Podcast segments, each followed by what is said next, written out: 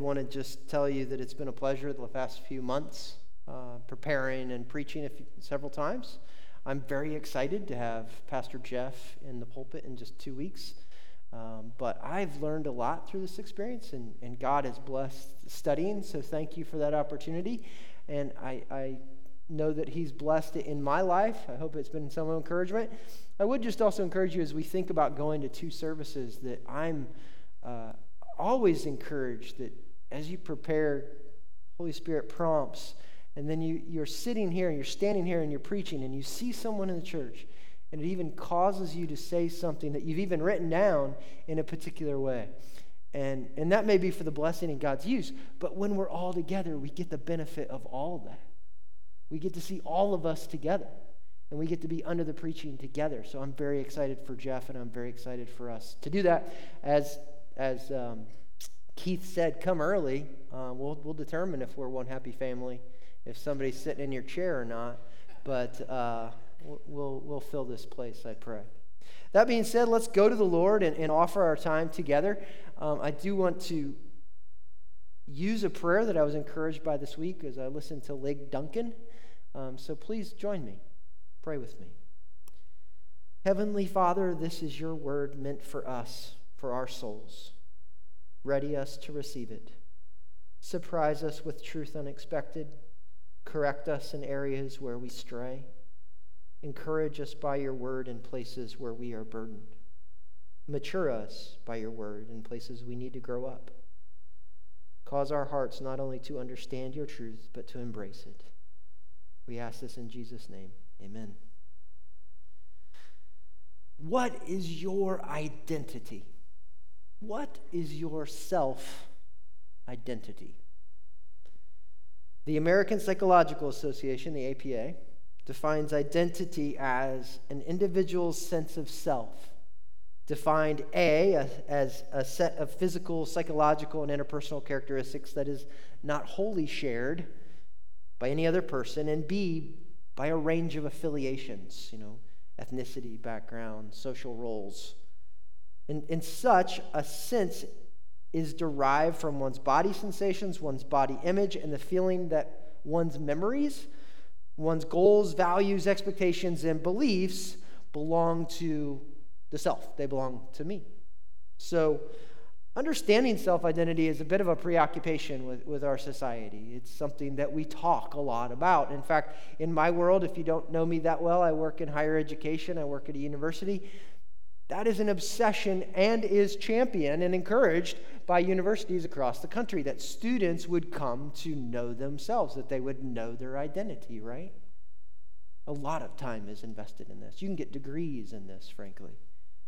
In fact, a recent John Brown University student newspaper was encouraging students to know and maintain their self identity for four reasons. They said, first, self identity is important because it strengthens your character. It says, that is, when you know who you are, you have confidence in yourself and you're able to identify your strengths. Number two, it makes you unique and distinguishes you from everyone else.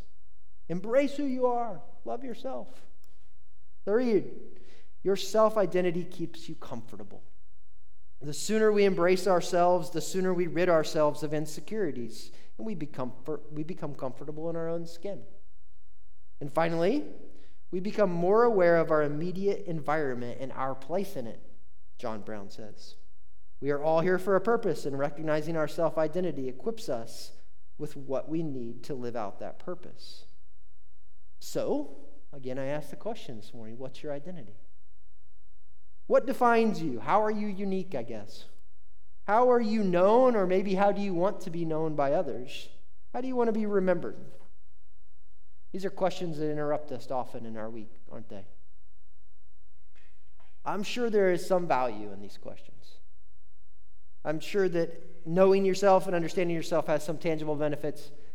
I, I see that even in college students at some level, but honestly, I fear and I expect that the focus and obsession on understanding self is, is really kind of misguided and misleading.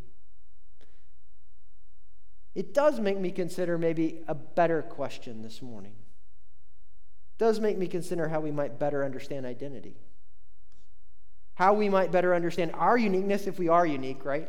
Are we unique? And understand our purpose. And as Christians this morning, we commonly talk about the idea that we find our identity in Christ.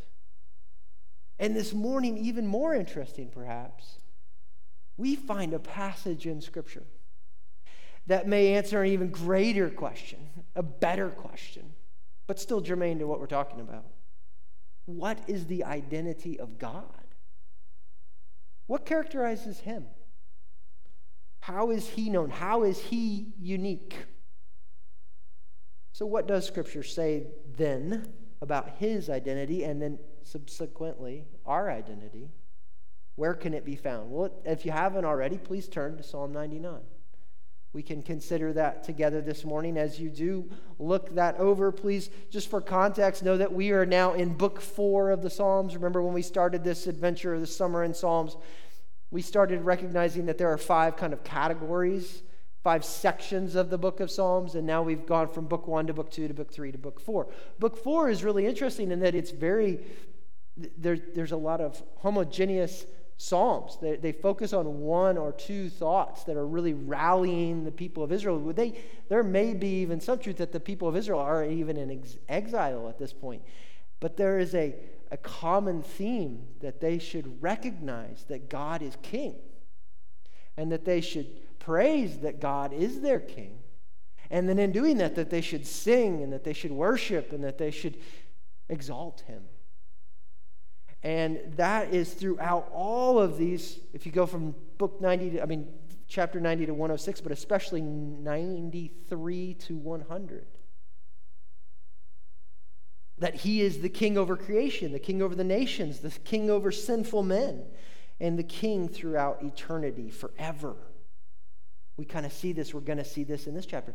It starts with the Lord reigns. Just peruse one way or another, you're going to find that common theme. The Lord reigns. Well, like a lot of our songs that we like to listen to in, in American society, this psalm has three sections, kind of three verses, and a refrain. So if that makes sense to you, it should, because that's how we like them. So maybe you'll like this psalm this morning. C.H. Spurgeon calls this the Sanctus psalm, or, or another way of saying the holy, holy, holy psalm, because we see three times the concept God is holy. And that is something that we see in eternity and in Isaiah 6 and in Revelation 4. So let's consider this psalm together. Verse 1 The Lord reigns, let the peoples tremble. He sits enthroned upon the cherubim, let the earth quake. The Lord is great in Zion, he is exalted over all the peoples. Let them praise your great and awesome name. Holy is he. The king in his might loves justice. You have established equity. You have executed justice and righteousness in Jacob. Exalt the Lord our God. Worship at his footstool. Holy is he. Moses and Aaron were among his priests. Samuel was also among those who called on his name. They called to the Lord, and he answered them. In the pillar of cloud, he spoke to them. They kept his testimonies and the statutes that he gave them. O Lord our God, you answered them. You were a forgiving God to them, but an avenger to their wrongdoings. Exalt the Lord our God and worship at his holy mountain, for the Lord our God is holy. Well, in the time we have this morning, we may not do this passage justice. There is a lot here that we could consider. But I hope that we can consider, as I mentioned early, the identity of God and its implications on us and our identity. Namely, we need to see and confess three things. Number one, God reigns in his holiness. And two, the Lord reveals his holiness to his people. So God reigns in his holiness and he reveals his holiness to his people. Therefore, we must respond to his holiness. So let's look in, by beginning in looking in verse 1 as we consider God reigns in his holiness. Well, we see verse 1 the Lord reigns. And we have known from previous studies in Psalms a little bit about this. First of all, this is a picture of a king, isn't it? The Lord reigns. Reigns is a word we use that a, we use related to a ruler that they have dominion, that they're over the people, that they're over a country, that they're over a land, that they rule it. And we see who's ruling here. This is again the word Yahweh. We see Lord in all caps. This is God's signature. This is God revealing who He is at the burning bush to Moses, right? This is God saying, I am. And it's not just that he I am, he's eternal. He's magnificent. He's all powerful. He's the creator God. But this is also how he signs his covenants. The covenants he made with Abraham, the covenants he made with Isaac, the covenants he made with Jacob. That this is a covenant keeping God who is eternal and is the ruler. In this text, he's rightly described as a king ruling in majesty. And we see that heaven and earth are his subjects. He sits on the chair on the, above the cherubim. That this is a throne. We are in the throne room of God. We're getting some glimpse of this majesty of this throne room of this ruler of all rulers. And that heaven actually is his dominion. It's where he rules, but also all that he created. All of creation is under his rule and captive to his power. We see that all peoples here. This isn't just the people of Israel. There are Psalms that are calling out the people of Israel to worship God. This is all the peoples, everywhere, throughout all time. The peoples of the earth of every country should tremble at the glimpse of the king. They tremble at the glimpse of power. But how is his kingship? How is his majesty? How is this ruler described? Well, we see over and over and over. We see three times he's described in one word, isn't he? Holy. Holy. Holy. You know, kings are often described in one word. That's somewhat common in the history of man, at least, right? You think about kings with one with nicknames, right? You got Richard the Lionhearted, good nickname. I think Edward Longshanks, maybe not so good. I, I, I've read this week that it was either because of how he handled the Scots and invaded, or because he was really tall and had long shins. Not sure which one it was, but that's a nickname that describes, that's how we remember. That's maybe the only thing we remember about Edward Longshanks. Bloody Mary, Ivan the Terrible, Alexander the Great. And often the nicknames or characteristics that are given to them, they may not make them themselves, they were used in their lifetime. So, Alexander the Great, that was the champion of all of his uh, invasions, all of his conquering. We have this great ruler, let's rally. And sometimes it was how they were remembered after they died. And it was the summation, it was the one word of how they would be remembered. And, and maybe, I'm sure some of them did not love the nicknames that they got or would have liked the nicknames they got. But we have one name here, we have one description here. What we have are the people, or at least of Israel, or the, at least a deserted remnant of Israel, that are ascribing to God as their king, as the ruler sitting on his throne with a chief and focused characteristic of him being holy. But we know that this description also matches the identity which God claims himself. So this isn't just some moniker given to him. We know in Leviticus 19 that he actually, as he gives the law to his people, he's giving them what reflects who he is. He actually says, Be holy, for I am holy. Follow me because this is what it means. That that's how he describes himself. So what, what is holiness? We, we've heard some glimpses of it this morning as we heard Pastor Jeff read from Isaiah 6, but you could fill libraries. In fact, this week was somewhat overwhelming in preparing because there's so much we could just sit on related to. We could fill libraries of good books on the topic of the holiness of God. But what does it mean? Well, there's a Hebrew word, right? And it, it, the word I'll try to say is kadosh. which is, connotes the idea of being set apart. That it's separate, it's different, it's, it's not the same, it's unique. God is set apart from his creation, he's different. It, it, it's more than that, too. We also know that this word in Hebrew means that he's morally pure. That it's not just a difference, it's a better, right? That he is completely pure, that there's, there's God is without any sin, which we are full of sin. But in fact, he can't even tolerate sin in his presence. And even more than that, we understand that there's, there's literally no imperfection in him. There's no weakness. There's no confusion. There's, there's nothing that is not pure in God.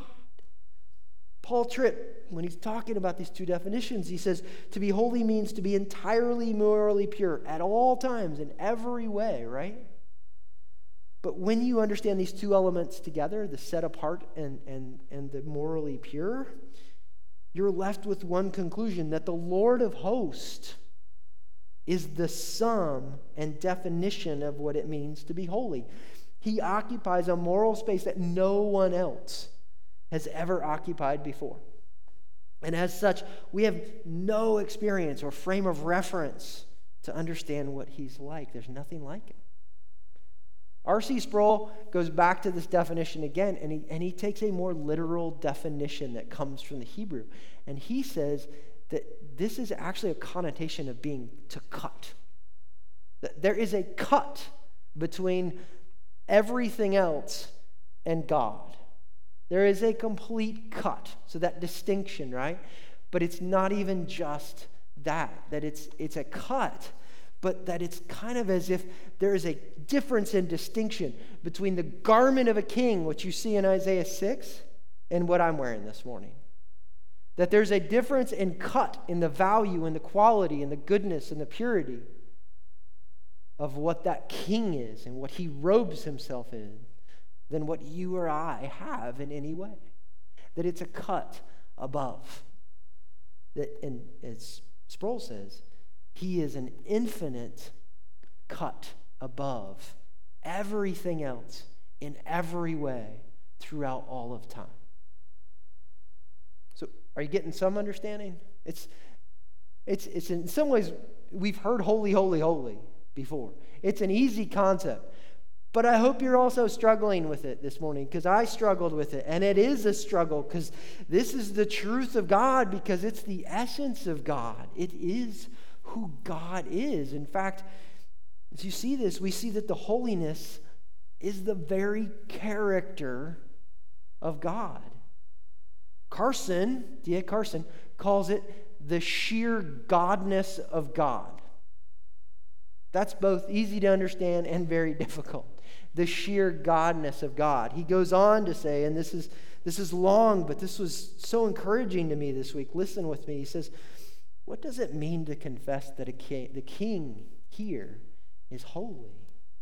Some people work through etymology. That's like the bits and pieces that go in a, into a word that we understand what the word means.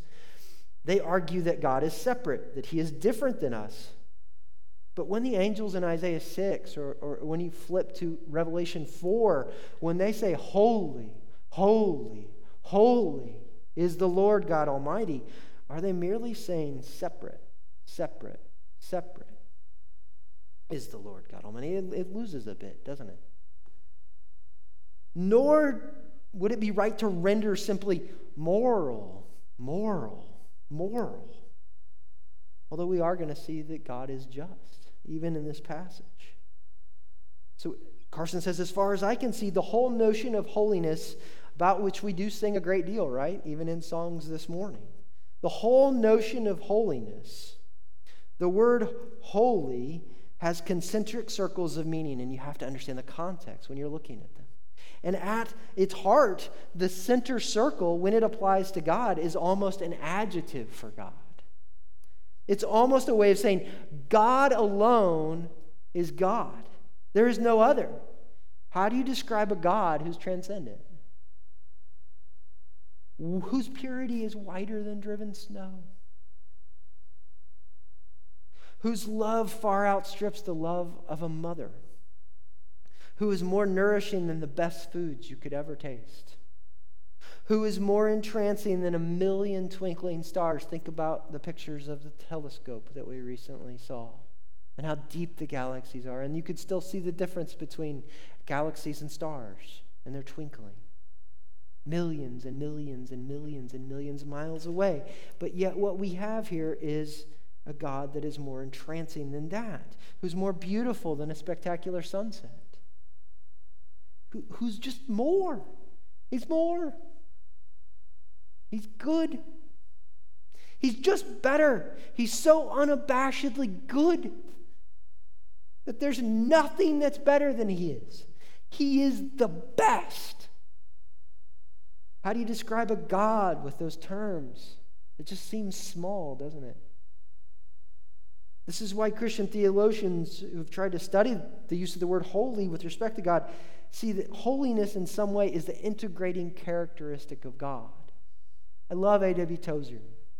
Tozer, in Knowledge of the Holy, which I highly recommend if you want to think about the characteristic of God, dives into the holiness of God as a characteristic.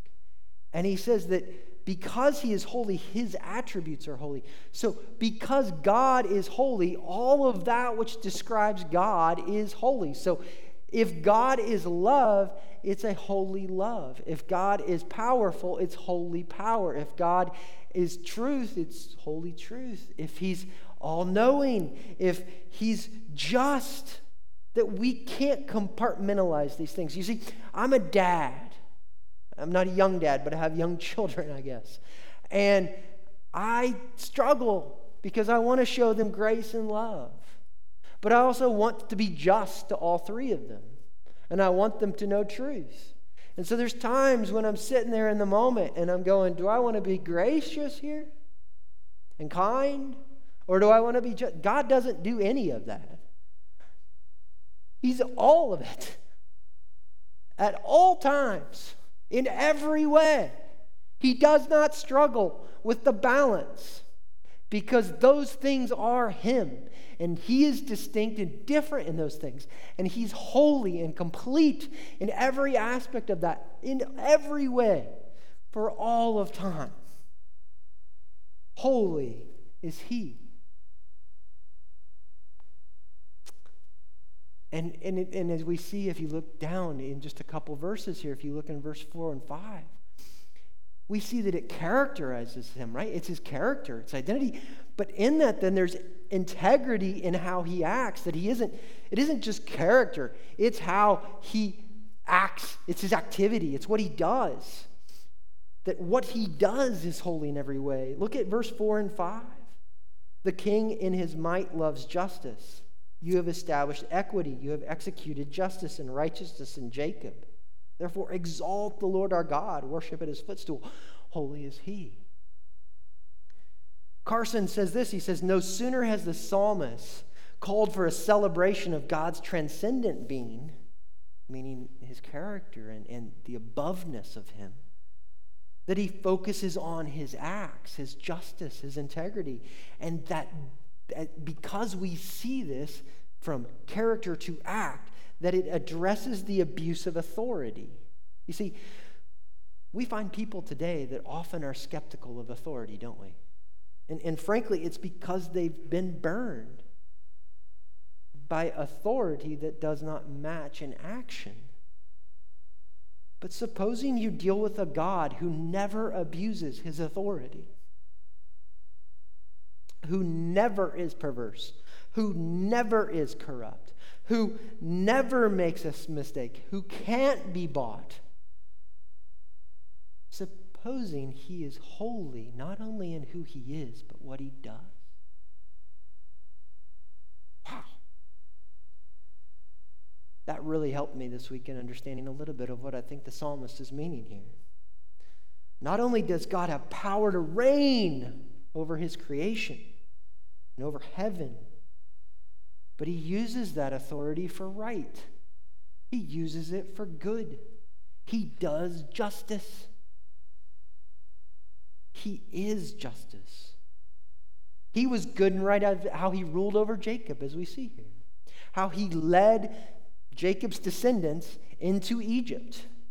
How he led them out of Egypt. How he defeated and, and, and through the plagues showed Pharaoh who was God and how he led them to Mount Sinai, how he gave them the law, how he led them in the wonders, how in their sin that they got what they deserved in wandering, right?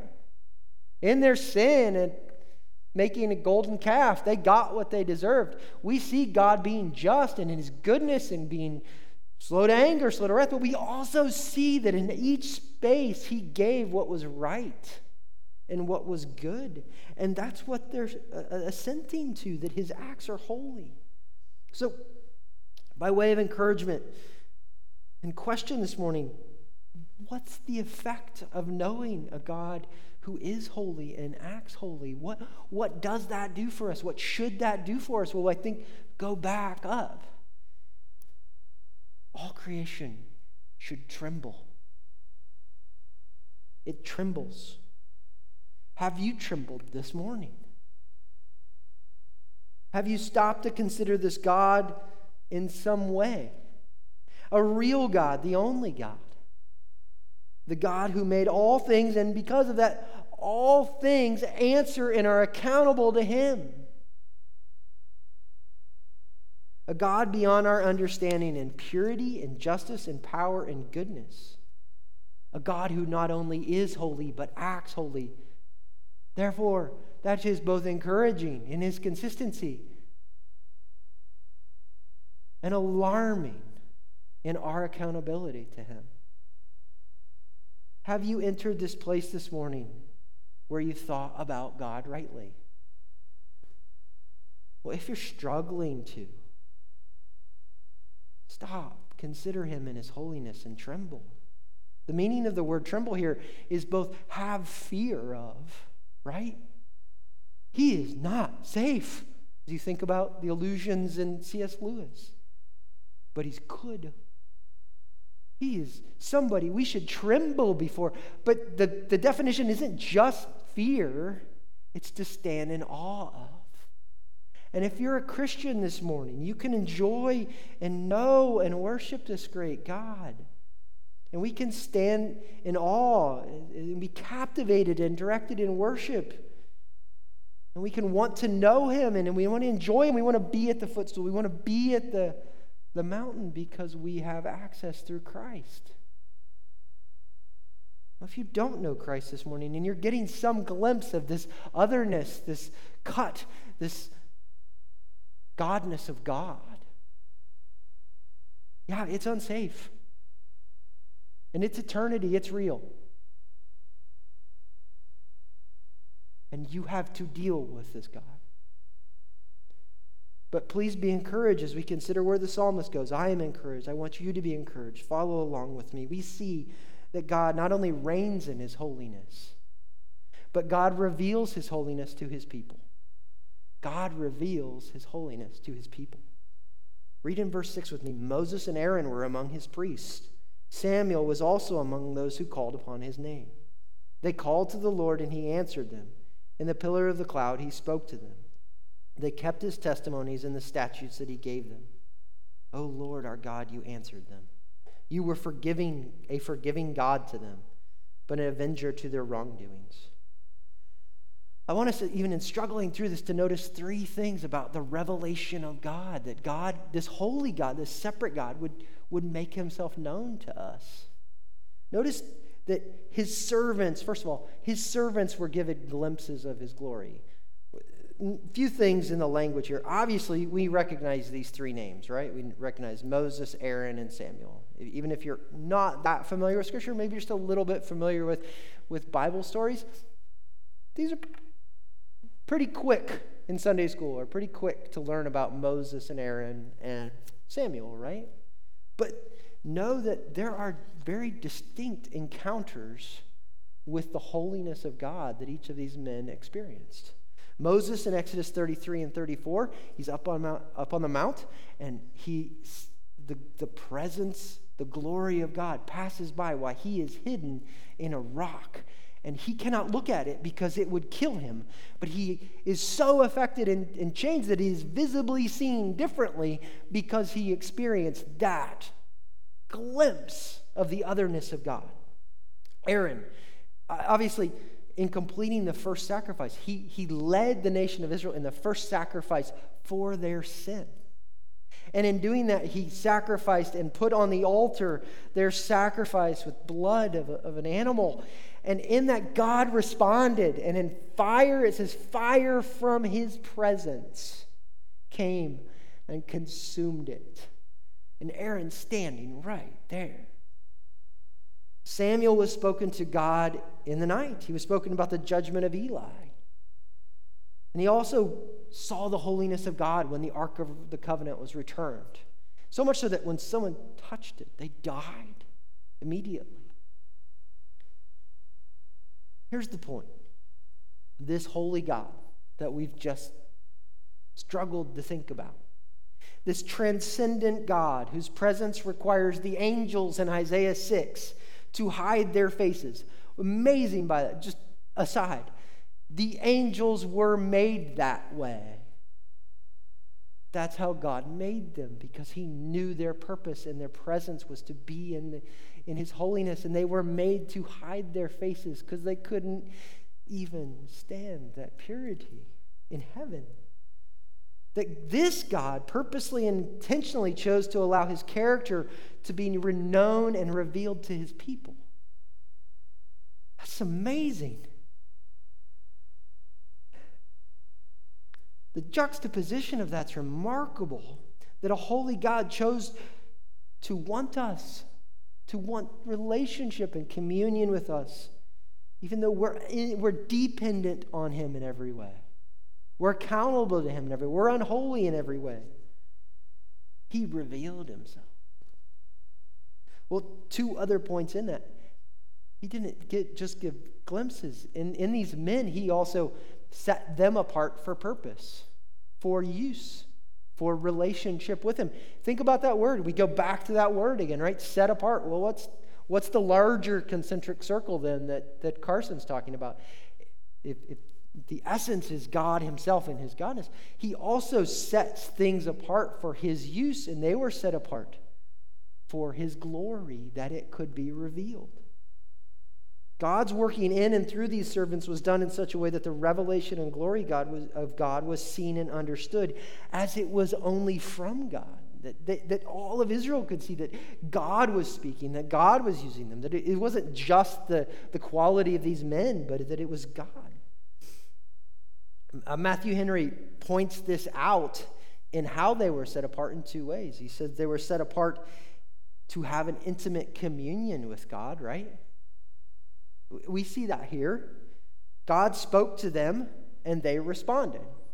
God spoke to them and they obeyed. They led the people in obedience. They took seriously this set apart holy God because they were made to hear him. They were made to be set apart. But they also cried out to God on behalf of the people. And God heard. You know, I hear this, and even as I saw this this week, I kept, as I would read this over, I was like, man, part of me just wants to read this and think, man, I want to be like Moses. I want to be like Aaron. I want to be like Samuel, right? We read this and we want to be in our American sense. Well, what's the leadership understanding? How can we be good leaders here? And there's truth to that. God set them apart in their leadership and used them for the benefit of the people. That is not the point. The point here is the praise of God. God set these men apart to reveal himself and to show his character as people. It's amazing that a holy God would listen and take loving and patient interest while maintaining his holiness. Amazing. Henry also points out their communion, but he points out that then he calls it good offices. That's old languages for, for what he used them for. And we see what, it, what was accomplished. Well, each of these men interceded to God on behalf of the people of Israel for their sin. There's, there's actual passages in each in the Old Testament where each of these men actually cry out and pray for the forgiveness of the people of Israel, that God would be patient, that God would be forgiving. And guess what?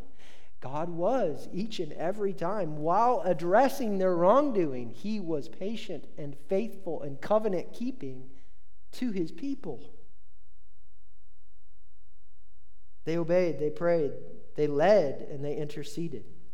I was amazed in thinking through this. It, it kind of hit me surprisingly as I struggled through how to prepare. And honestly, you come into a, a passage like this, which is so different than us. And as you're speaking, you're thinking, how can I make this relatable? And I was struggling. And I was sitting yesterday just composing and, and working on, on what I was going to write. And I kept being interrupted.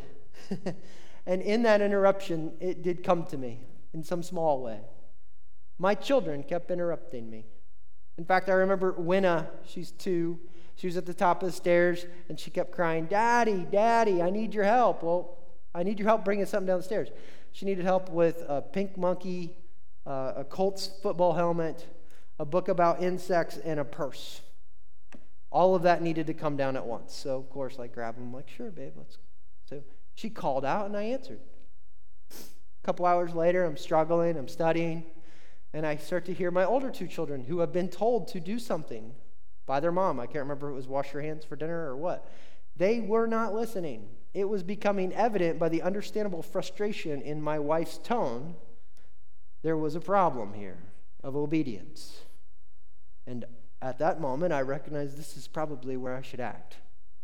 And so I got up and intervened and, and corrected them.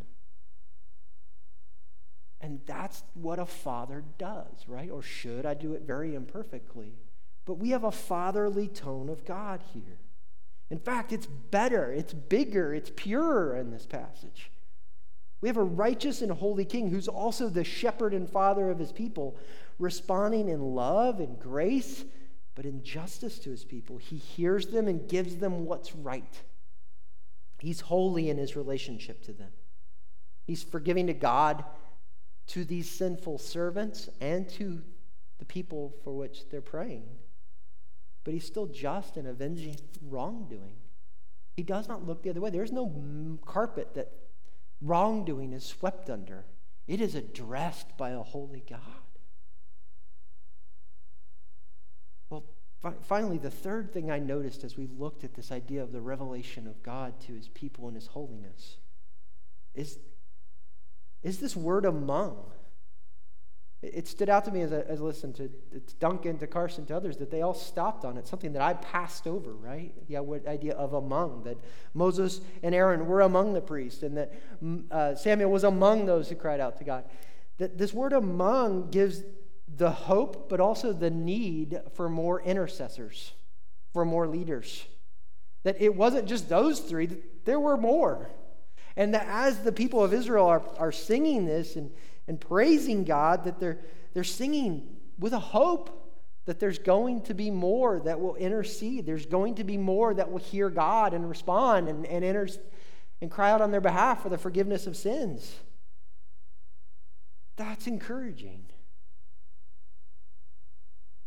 That the revelation of who God is would be continued in the life of God's people. But at the same time, you also recognize the need. It isn't just the hope. The people of Israel are in a place here, whether they're in exile or not, where they need more intercessors, where they need a greater revelation of the holiness of God. It was necessary because guess what? Moses died. Guess what? Aaron died. Samuel died. They were sinful. They were not the good mediators. God used them. God set them apart, but more was needed. God was gracious and condescending to reveal himself in any way to these sinful people. But as they're praising God for this revelation, is this a cycle that's going to continue? Is this something that just is going to continue? That there's some revelation, then, then God is both faithful but avenging, and, and then there's the need for another intercessor? What, how is this corrected? Was there hope for a greater priest to plead? the, to the great and holy king on their behalf. Well, let's consider, as I, I think Carson rightly says, look at verse 9. Look how this ends. Exalt the Lord our God and worship at his holy mountain, for the Lord our God is holy. Note the personal nature of this verse. This, this third holy is distinct and different than holy is he. This is for the Lord our God is holy. Carson points out that the hope of the psalmist is actually in God himself. That the hope that they might know his holiness and that they might enjoy his presence and that they might be forgiven is in God. That ultimately God himself would be the one to provide the better high priest and to deliver on the promise of the king. And God did, didn't he? God sent his son in the, in the person of Jesus Christ as he promised. And it is amazing when you think about the life and ministry of Jesus Christ. If you think about the ceremonial law where we learn about the holiness of God revealed, be holy as I'm holy, that that ceremonial law in Exodus and in Leviticus is saying, if you have been set apart and you have sacrificed and you are clean and you touch something or do something that is unclean, guess what you are? You're unclean. But in Christ and his ministry, when he's performing miracles and he talks to lepers and they touch him, or there's the woman who just reaches out and touches his garment. Is Jesus now unclean? No, what happens? They're made clean because Jesus is holy. He's God. He is the hope that they have. They were healed internally and even in their ailments. Ultimately, this unchanging holy God, from whom we tremble before, provided the only way we could be forgiven of God's wrath and wrongdoing for sin. The king also became the sacrifice by dying a death of a guilty man on our behalf, where he was punished for our sins once for all. But we know that sacrifice was good and lasting. So much so that the veil, when he died, the veil in the temple of holies, that veil that kept us from seeing in some image this glory and holiness of God is ripped ripped by God Himself that we would have access to this holiness, right? That we have access to it, that the sacrifice of God completed that for us, that this cycle doesn't continue. And we know that not only that, but in three days, He rose. He had defeated death, He had defeated the guilt of sin. And now all power and all authority is His. And what's He do with that power and authority? All of this godness, this holiness, what's he do with it? He uses it to intercede for us. He, he has a predisposition for our good. Well, do you believe that this morning? Are you hoping in the work of Christ today? Do you have confidence and desire to draw close to God at his holy mountain? Well, that's where we want to conclude our, conclude our time today. It's where the psalmist concludes this great song. If you're here today and you don't know Christ, I, I, I just want to encourage you, whether you do or do not know Christ, point three, where we end is our response. If God is holy in his character, and God has revealed his holiness, we must respond to his holiness. We have to respond to his holiness. And if you aren't a Christian this morning, I encourage you to do two things. Number one, tremble. Tremble. Stop and consider who God is, who made you, and whose by standards you are held accountable. I said in the introduction, we, we, we live in a world that is concerned about ourselves, our identity, how we make construct or meaning of the world we see, the truth we provide to this world, and this obsession with it. And in, in essence, it's our identity and our ability to reign over our own lives. we choose to purposely ignore what the rest of creation groans about and silently shouting. The Lord reigns, God is holy. This God is real, and we'll stand before him on a day unknown in the future. And, and we will see his glory, and we will un- see at some level an understanding of his holiness. And if you're not a Christian this morning, that's a terrifying thought. Because God cannot tolerate sin and he will avenge wrongdoing, and he is both fully loving and fully just in how he does that.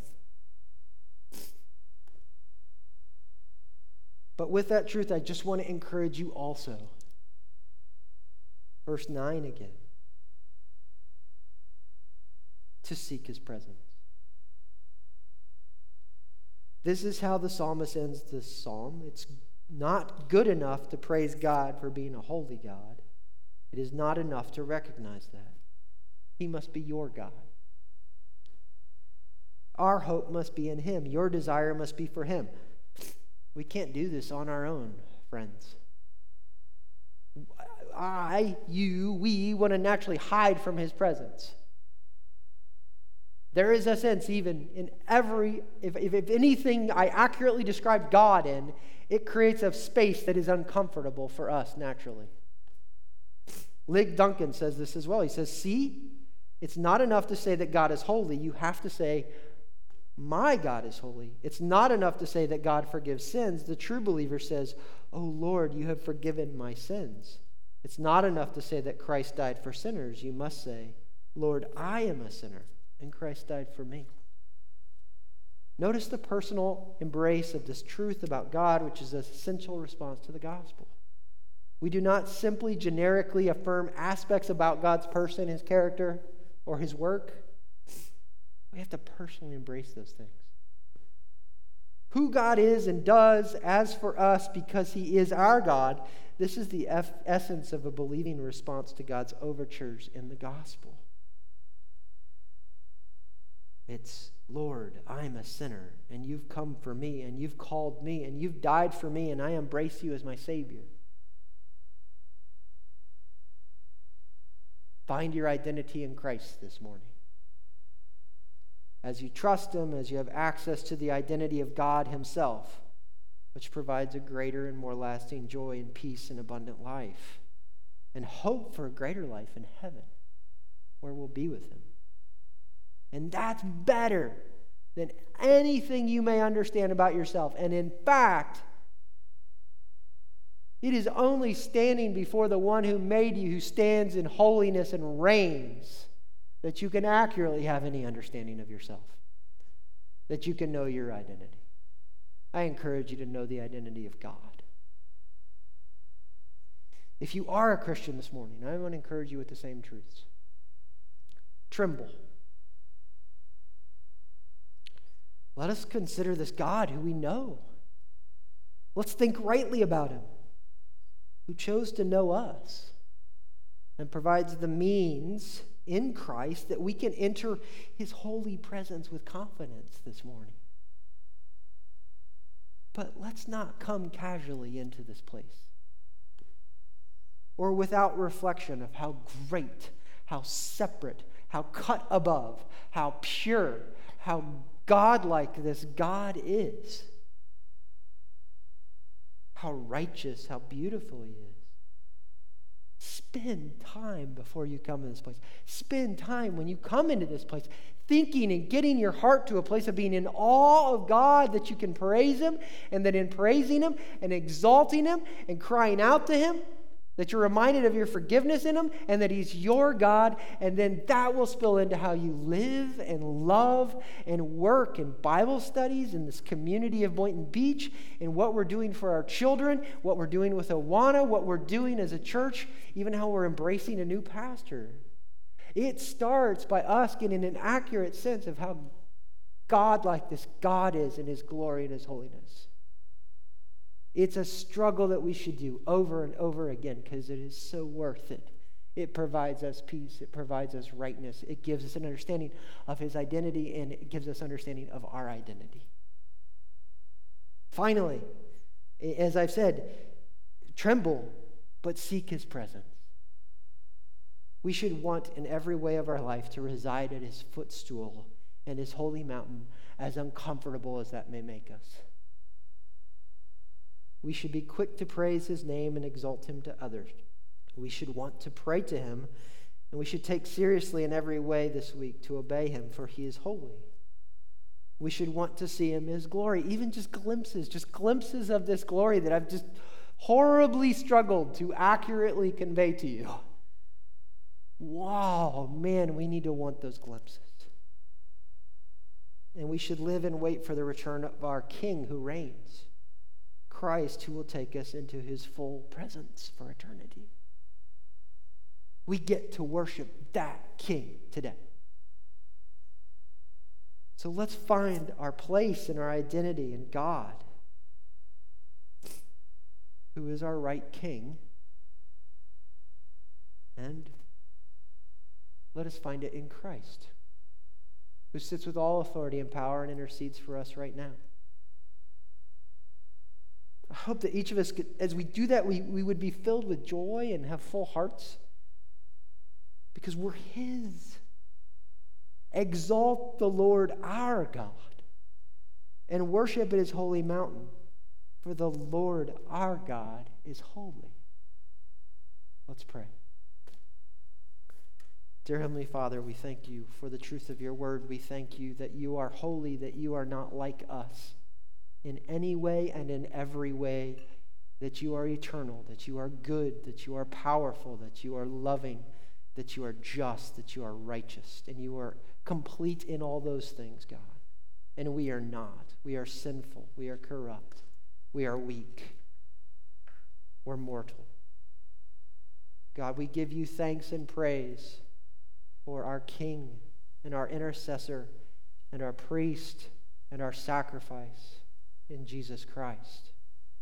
That he came and he was perfect Son of God who made things clean in his presence, but yet took on our sin and died for us. That we can know you and we can enjoy you and we can praise you with personal knowledge and presence this morning. May we do that as we sing now. May we do that as we live this week. In Jesus' name.